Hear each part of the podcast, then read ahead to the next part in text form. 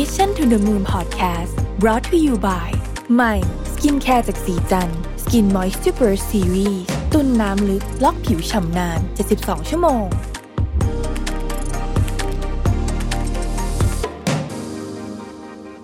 สวัสดีครับ ยินดีต้อนรับเข้าสู่ Mission to the Moon Podcast นะครับ คุณอยู่กับผมรวิศ หาญอุตสาหะครับวันนี้อยากจะชวนทุกคนลองย้อนนึกไปถึงตอนที่เราจะซื้อของสักชิ้นหนึ่งในช่วง 10 ปีก่อนดูนะครับ ว่าเราต้องทำยังไงบ้าง เราก็อาจจะต้องขับรถหรือว่านั่งรถเดินทางไปยังร้านค้า หรือว่าอย่างน้อยสุดก็ต้องเดินจากที่บ้านเนี่ยนะฮะไปที่ร้านค้าหรือว่าซูเปอร์มาร์เก็ตหรือว่าตลาดนะฮะเพื่อจะซื้อสินค้า ถ้าดึกๆนะครับ อยากจะหาของมาทานเล่นหิวนะฮะแต่ไม่ออกจากบ้านแล้วเพราะว่าดึกๆบางคนก็ อาบน้ำแล้วอยู่ในชุดนอนแล้วอะไรแบบนี้เนี่ยนะครับ เราก็คงอะไม่เป็นไรนะครับ ยอมหิวนิดหน่อยก็ได้นะฮะแล้วก็ก็พรุ่งนี้ค่อยกินอะไรแบบนี้เป็นต้น แต่ว่าพอกลับมามองปัจจุบันนะครับ โลกแห่งการซื้อขายเนี่ยเปลี่ยนไปโดยสิ้นเชิงเลยนะสำหรับางคนอาจจะคิดว่าดิจิ t a l disruption เนี่ยเพิ่งเกิดขึ้นหนักๆ ช่วง2องสาปีนี้ แต่ว่าจริงๆเนี่ยมันมันมีมาตลอดนะฮะและอย่างที่เราทราบกันนะครับว่า การระบาดของโควิด -19 เนี่ยเป็นชนวนสำคัญเลย ที่เร่งพฤติกรรมของผู้บริโภคให้เปลี่ยนไปอย่างรวดเร็วนะครับ คือจากคนที่ไม่เคยสั่งของออนไลน์เลยนะฮะไม่เคยทำสั่ง Delivery เลยอะไรเลยเนี่ยพอมาเจอโควิด เนี่ยก็ก็ต้องสั่งอะฮะเพราะว่ามันมันไม่รู้จะซื้ออยังไงนะครับ ในช่วงล็อกดาวน์เนี่ยบทบาทของซูเปอร์มาร์เก็ตหรือว่าร้านค้าปลีกก็ก็เปลี่ยนไปนะฮะก็เปลี่ยนไปเยอะ นะครับลูกค้าก็เปลี่ยนเยอะนะพฤติกรรมลูกค้าเปลี่ยนเยอะมาก ซึ่งเป็นโจทย์นะฮะที่ทำให้ธุรกิจ retail ธุรกิจค้าปลีกเนี่ยจำเป็นจะต้องปรับตัวเร่งตามให้ทัน และยิ่งในยุคของ globalization นะฮะทุกอย่างมันเชื่อมต่อกันหมดนะครับเวลาเราพูดถึงคู่แข่งอย่างในเมืองไทยเนี่ยนะฮะคู่แข่งเนี่ยก็ไม่ได้มีแต่เฉพาะร้านค้าหรือคนขายในเมืองไทยเท่านั้น แต่ว่าสามารถ ที่จะมีคู่แข่งจากทั่วโลกได้นะครับลองสังเกตดูในปัจจุบันเนี่ยนะฮะเอ่อเวลาเราสั่งสินค้าเนี่ยนะครับสมมติว่าเราอยู่ที่สหรัฐอเมริกา เราก็คงผ่านสั่งผ่านอเมซอนนะฮะอยู่ที่จีนเราคงสั่งผ่านตระกูลอาลีบาบาอะไรแบบนี้เป็นต้นนะครับแต่ว่าของพวกนี้เนี่ยไม่ได้อยู่ในเฉพาะประเทศของเขาเท่านั้น เขาขายมาถึงทุกที่อย่างประเทศไทยเองเราก็สั่งของผ่าน AliExpress นะฮะอาจจะต้องใช้เวลาในการรอของสักหน่อยหนึ่งแต่ว่า ก็โอ้ราคาเนี่ยดุเดือด เพราะฉะนั้นการแข่งขันเนี่ยก็ก็มีการทับซ้อนหลาย layer มากนะจากการเปลี่ยนไปอย่างมหาศาลของตลาดค้าปลีก ตั้งแต่อดีตมาจนถึงปัจจุบันเนี่ยทำให้เป็นความท้าทายอย่างมากเลยนะครับสำหรับธุรกิจค้าปลีกทุกขนาด ไม่ว่าจะเป็นขนาดเล็กขนาดกลางขนาดใหญ่นะครับ ก็ต้องกลับมานั่งคิดนะฮะว่าจะทำกลยุทธ์ยังไงที่ไม่ใช่ตั้งรับ การเข้ามาของ Marketplace หรือว่าแพลตฟอร์มต่าง ๆ อย่างเดียว แต่ต้องเป็นกลยุทธ์ที่เป็นเชิงรุกด้วยนะครับ เพื่อที่จะสามารถตอบสนองความต้องการของผู้บริโภคที่เปลี่ยนไป ในขณะเดียวกันก็ต้องมองหาการเติบโตที่มั่นคงแล้วก็ยั่งยืนมากยิ่งขึ้นด้วย กลับมาดูที่ประเทศไทยนะครับกลับมาดูที่ประเทศไทยเนี่ยผมขอยกเคสนะฮะใกล้ ๆตัวที่เราก็เป็น retailer นะฮะที่เรารู้จักกันอย่างดีนั่นคือแมคโครนะครับแมคโครกำลังจะจัดประชุมวิสามัญผู้ถือหุ้นครั้งที่1ทับ2564นะฮะหรือว่า EGM ในวันที่ 12 ตุลาคมนะครับเพื่อขอลงมติรับโอนกิจการทางฝั่งของ Lotus เข้ามานะฮะซึ่งกรณีศึกษาน่าสนใจนะฮะผมคิดว่า ผมอาจจะแบ่งออกเป็น2ส่วนแล้วกันนะฮะหลังจากที่ได้ฟังผู้บริหารเล่าแล้วเนี่ยเราก็คิดว่ามันมีเรื่องที่ น่าพูดคุยกัน ส่วนแรกคือเรื่องของการปรับตัวนะครับ เรื่องการปรับตัวให้สอดคล้องกับ กับสภาพความเป็นจริงในปัจจุบันนะฮะแล้วก็การสร้างพื้นฐานของธุรกิจในประเทศไทยนะครับ และสองกลยุทธ์เชิงรุกนะฮะที่แมคโครและโลตัสเนี่ยได้นำมาใช้เพื่อเกิดความมั่นคงในระยะยาวนะครับ อย่างแรกเลยเนี่ยต้องต้องพูดถึงเรื่องของโมเดลก่อนนะฮะ อย่างแรกคือการสร้างโมเดลที่ตอบโจทย์เรื่องพฤติกรรมและความต้องการของคนนะครับ อย่างที่เรารู้กันว่าปัจจุบันนี้ผู้คนเนี่ยต้องการเรื่องอะไรที่มันที่มันเร็วและง่าย แล้วก็แม้ว่าจะเป็นของเหมือนกัน แต่เมื่อมันถูกขายในสถานที่และเวลาที่ต่างกัน ความต้องการของลูกค้าก็ต่างกันน่าจะเป็นลูกค้าคนละกลุ่มเลยก็ได้นะครับ หลายคนอาจจะสงสัยว่าจริงๆเอ๊ะแมคโครกับโลตัสนี่ก็ขายสินค้า อืม เหมือนกันนะคล้ายๆกันแล้วกันคล้ายๆกัน แล้วธุรกิจมันจะไม่ทับซ้อนกันเหรอนะครับคำตอบคือว่าแม้สินค้าจะมีความคล้ายคลึงกันเนี่ยแต่ว่ากลุ่มลูกค้าหรือว่า target group ของทั้งสองนี่ไม่ไม่เหมือนกันสัทีเดียวที่ผมบอกนะฮะสินค้าชิ้นเดียวกัน อยู่ในสถานที่เวลาที่ต่างกันความต้องการต่างกันนะครับฝั่งของแมคโครเนี่ยมีลูกค้ากลุ่มที่เป็นผู้ประกอบการเยอะนะครับหรืออาจจะเรียกได้ว่าเป็น B2B เยอะก็ได้นะครับ ร้านค้าร้านอาหารต่างๆนะฮะอ๋อแน่นอนครับมีคนธรรมดาที่เป็น user end user เนี่ยอย่างผมเองเนี่ยก็ก็ไปซื้อของที่แมคโครเหมือนกันนะครับแต่ว่าต้อง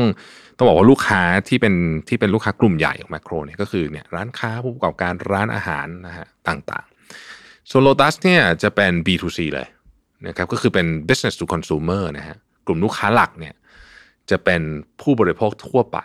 ที่เป็น end user คือคนที่ซื้อไปแล้วก็ไปใช้ไปไม่ได้ไปขายต่อนะฮะแบบนั้นทำให้โมเดลการสร้างสาขา เพื่อตอบสนองความต้องการของของลูกค้าสองกลุ่มนี้นะฮะมีความแตกต่างกัน ซึ่งภายใต้โมเดลเหล่านี้เนี่ยเราจะพูดถึงในแง่มุมการนำเทคโนโลยีเข้ามาผสมผสานด้วยแล้วออนไลน์ด้วยนะฮะแม้ว่าร้านค้าปลีกอย่างแมคโครกับโลตัสเนี่ยจะจะเป็นร้านค้าที่เราอาจจะมองภาพว่าเน้นเรื่องของ ตัวที่ร้านน่ะก็คือออฟไลน์ แต่ว่าจริงๆเนี่ยตอนนี้เนี่ยถ้าเราได้ไปดูเนี่ยนะครับ ก็มีการนำเรื่องของเทคโนโลยีเข้ามาเพื่อที่จะสามารถที่จะเอาออนไลน์เข้ามาผสมผสานกับออฟไลน์ได้มากยิ่งขึ้น เพราะว่าต้องตอบสนองความต้องการที่เปลี่ยนไปนะฮะคือความต้องการผู้บริโภคเนี่ยมันจะเป็นตัวกำหนดที่ทางธุรกิจอยู่แล้วนะครับเรามาดูที่แมคโครนะฮะตอนสิ้นปี 2020 เนี่ยแมคโครมี 140 สาขา ทั้งในไทยและในต่างประเทศนะครับ ซึ่งแมคโครเขาก็มีกลยุทธ์ในการขยายสาขาที่น่าสนใจนะฮะเเขามีประมาณ 6 โมเดลด้วยกันนะครับ6โมเดลด้วยกันนะครับ ซึ่งโมเดลเหล่านี้เนี่ยมาตอบโจทย์ผู้ประกอบการนะฮะเน้นผู้ประกอบการนะครับ หลายกลุ่มให้มากที่สุดไม่ว่าจะเป็นผู้ประกอบการร้านอาหารนะครับ โรงแรมหรือว่าค้าปลีกก็ตามนะฮะในส่วนของ Lotus เนี่ยมี 3 โมเดลนะฮะอันนี้เราจะเห็นภาพค่อนข้างชัดนะครับอออย่างแรกคือไฮเปอร์มาร์เก็ต นะฮะไฮเปอร์มาร์เก็ตก็คือ Lotus ใหญ่นะฮะก็เป็นร้านค้าปลีกขนาดใหญ่มาพร้อมด้วยศูนย์การค้านะครับ เป็น one stop shopping complex นะฮะมีร้านอาหารมีอะไรต่างๆสองเนี่ยก็คือซูเปอร์มาร์เก็ตขนาดกลางนะครับแล้วก็อันที่ 3 ก็คือ Lotus Go Fresh นะครับซึ่งเป็นร้านค้าปลีกขนาดเล็กที่เน้นพวกอาหารสดผักผลไม้ แล้วก็สินค้าอุปโภคบริโภคที่ใช้ในชีวิตประจำวันทั่วๆไปนะครับ ซึ่ง ในส่วนของโมเดลและเป้าหมายของทั้ง Makro Lotus มีความแตกต่างกันนะครับอย่างที่บอกนะฮะ Lotus เนี่ยเขาเน้นไปที่พื้นที่สำหรับผู้บริโภคทั่วไปมากกว่า การเป็นไฮเปอร์มาร์เก็ตก็มีการผสมผสานความต้องการในเชิงของไลฟ์สไตล์เข้าไปด้วยนะฮะคือไม่ได้ไปแล้วซื้อของอย่างเดียวอะนะครับไปก็อาจจะไปทานอาหารด้วยนะครับไปทำอะไรแบบนี้ด้วยนะครับ เมื่อมีโมเดลการขยายธุรกิจที่เป็นเหมือนกับโมเดลที่ค่อนข้างชัดเจนนะครับแล้วก็มีที่มั่นอยู่ในประเทศแล้วเนี่ย อย่างที่ผมได้เกริ่นไปในตอนแรกนะฮะทางแมคโครและโลตัสเองเขาก็มีกลยุทธ์เชิงรุกเพื่อที่จะไปต่อยอดบุกตลาดต่างประเทศ ซึ่งก็ถือว่าเป็นกลยุทธ์ใหญ่เลยนะครับ ที่เราได้ยินผู้บริหารของแมคโครเนี่ยได้ได้ได้ออกมาพูดนะฮะแล้วว่ากลยุทธ์จะเป็นอย่างไรเนี่ยนะครับ ซึ่งอย่างที่เราได้พูดกันถึงการเปลี่ยนพฤติกรรมของผู้บริโภคเนี่ยนะฮะไอพฤติกรรมที่เปลี่ยนไปเนี่ยมันไป เรียกว่าไปเป็นแรงขับเคลื่อนแล้วกันนะครับในการเพิ่มบทบาทของดิจิทัลทรานส์โอมชันหรือว่าถ้าเป็นภาษาไทยคือเทคโนโลยีในการขับเคลื่อนองค์กรนะมีการสร้างแพลตฟอร์มขึ้นมาเพื่อตอบสนองความต้องการของลูกค้า ในส่วนของแมคโครที่รับโอนกิจการของ Lotus เนี่ยเราจะเห็นได้ว่าทั้งแมคโครและ Lotus มีธุรกิจที่คล้ายกันนะครับทำให้สองฝั่งเนี่ยมีการร่วมมือกันในการใช้พวกดิจิทัลทูลหรือว่าแพลตฟอร์มต่างๆเนี่ยได้นะครับ เพื่อที่จะสามารถตอบสนองพฤติกรรมของผู้บริโภคในยุคดิจิทัลได้มากขึ้น ซึ่งก็น่าสนใจฮะในเมื่อทั้งสองฝั่งมีจุดเด่นเป็นของตัวเองนะฮะทางฝั่งแมคโครเองก็มีการขยายสาขาในต่างประเทศพอสมควรนะครับมีอย่างเมียนมากัมพูชาอินเดียนะฮะโลตัสก็มีสาขาในมาเลเซีย พอทั้งสองมาร่วมมือกันเนี่ยนะครับก็ทำในสิ่งที่เรียกว่าเป็นออนไลน์ to ออฟไลน์หรือว่าเราอาจจะคุ้นกันในชื่อของ O2O มากกว่า O2O เนี่ยนะฮะคือ ประสานทุกอย่างในเข้าด้วยกัน โครงสร้างเหล่านี้เนี่ยเอื้อให้เกิดศักยภาพทางธุรกิจมากขึ้นทำให้ธุรกิจค้าปลีกไทยสามารถไปต่อสู้ในระดับโลกหรืออย่างน้อยสุดในระดับภูมิภาคเนี่ยได้นะครับ ถึงแม้ว่าแมคโครโลตัสเนี่ยจะมีเป้าหมายเป็นการออกไปเติบโตในต่างประเทศมากขึ้นนะฮะแต่ทางเขาเองเนี่ยเขาก็เชื่อนะว่าเป้าหมายนี้จะไม่สมบูรณ์ถ้าขาดการสนับสนุนผลิตภัณฑ์จาก SME แล้วก็ผู้ผลิตสินค้ารายย่อยของไทย ผมเองได้ยินว่าทาง Macro Lotus เนี่ยเล็งเห็นความสำคัญในการเติบโตของ SME ที่จะขยายไปพร้อมๆกับกับทั้งสองด้วยเนี่ยนะครับทำให้กลยุทธ์ในครั้งนี้เนี่ยเน้นไปที่การก้าวสู่เวทีโลกด้วยกันเพื่อผลประโยชน์ของ SME และผู้ผลิตสินค้าไทยในระยะยาวนะครับ ซึ่งภายใต้แผนการเติบโตที่เปิดโอกาสให้ทุกคนได้มีส่วนร่วมโตไปพร้อม ๆ กัน หรือที่เราเรียกว่า inclusiveness inclusiveness เนี่ยนะครับทาง Macro Lotus เนี่ยก็ได้มีการเข้าไปช่วยพัฒนา ด้านต่างๆ เพื่อให้สินค้าไทยมีศักยภาพมากขึ้น มีมาตรฐานที่เป็นที่ยอมรับในระดับสากล โดยทาง Macro เนี่ยก็จะเข้าไปรับซื้อสินค้าจากผู้ผลิตรายย่อยเหล่านี้นะครับเพื่อช่วยเป็นตัวกลางในการกระจายสินค้าไปยังต่างประเทศ เนื่องจาก Makro และ Lotus ต้องการเป็นเหมือนแพลตฟอร์มแห่งโอกาสที่ช่วย SME และผู้ผลิตสินค้ารายย่อยของไทย ให้มีโอกาสทางธุรกิจมากขึ้นนั่นเอง เพราะแน่นอนว่าสำหรับผู้ประกอบการรายเล็กๆนั่นเนี่ยการจะเข้าไปทำตลาดใหม่ๆ ในต่างประเทศเป็นเรื่องที่ยากมากนะครับ ไม่ว่าจะเป็นเรื่องของการตลาด เรื่องโลจิสติกแล้วก็ช่องทางการจัดจำหน่ายที่มีต้นทุนสูง แต่ถ้า SME และผู้ผลิตสินค้ารายย่อยของไทย สามารถนำสินค้าไปฝากวางขายในแมคโครและโลตัสได้เนี่ยนะครับ ก็จะเป็นช่องทางและโอกาสในการเติบโตในช่องทางต่างประเทศที่น่าสนใจ ซึ่งจริง ๆ แล้วก่อนหน้านี้ทางแมคโครเองเนี่ยก็ได้มีการช่วยเหลือกลุ่มเกษตรกร SME และผู้ผลิตสินค้ารายย่อยของไทยอยู่แล้ว ผมเชื่อว่าใครหลาย ๆ คนคงเห็นมาบ้างนะครับ อย่างช่วงล็อกดาวน์ที่ผ่านมาเวลาไปแมคโครเนี่ยผมก็เห็นพื้นที่ข้างหน้าแมคโครเนี่ยเปิดให้ร้านอาหารรายย่อย ได้มาเปิดร้านหารายได้แบบฟรีๆนะครับผมก็ไปทราบใหม่ว่า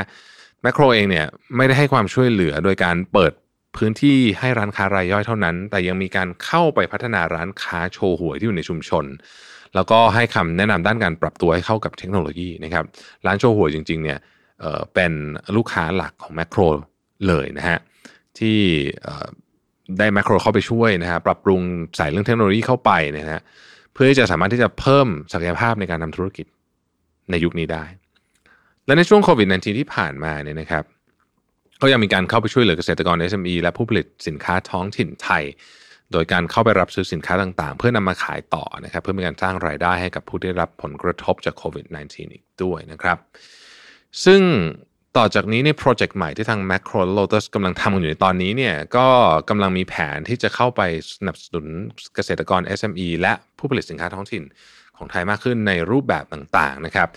ด้วยการสร้างแพลตฟอร์มแห่งโอกาสขึ้นมาสนับสนุนเกษตรกร SME และผู้ผลิตรายย่อยเหล่านี้ เราต้องมาติดตามกันครับว่าโปรเจกต์แพลตฟอร์มแห่งโอกาสนี้จะเป็นอย่างไรบ้างนะครับเรียกได้ว่าเป็นเคสที่น่าสนใจแล้วก็น่าติดตามนะครับแน่นอนว่าในขณะที่พฤติกรรมของผู้บริโภคเนี่ยเปลี่ยนอยู่ตลอดเวลาการแข่งขันก็สูงขึ้นนะฮะมีเรื่องใหม่ๆ เข้ามาตลอดนะครับธุรกิจก็ทำเป็นต้องปรับตัวธุรกิจค้าปลีกเองต้องปรับตัวเยอะมากนะฮะ เพื่อที่จะสามารถสร้างความแข็งแกร่งภายในประเทศ แล้วก็สร้างโอกาสในการเติบโตระดับภูมิภาคได้นะครับ ถ้าดูจากเคสของแมคโครเนี่ยสองเรื่องนี้คือเรื่องที่สำคัญ แต่สิ่งนี้สำคัญไม่แพ้กันคือการจับมือทุกคนในอีโคซิสเต็มให้สามารถก้าวไปข้างหน้าได้พร้อม ๆกัน มารอติดตามกันครับว่าเมื่อกลยุทธ์แพลตฟอร์มแห่งโอกาสนี้เป็นรูปเป็นร่างขึ้นมาจะเป็นอย่างไรกันบ้างนะครับ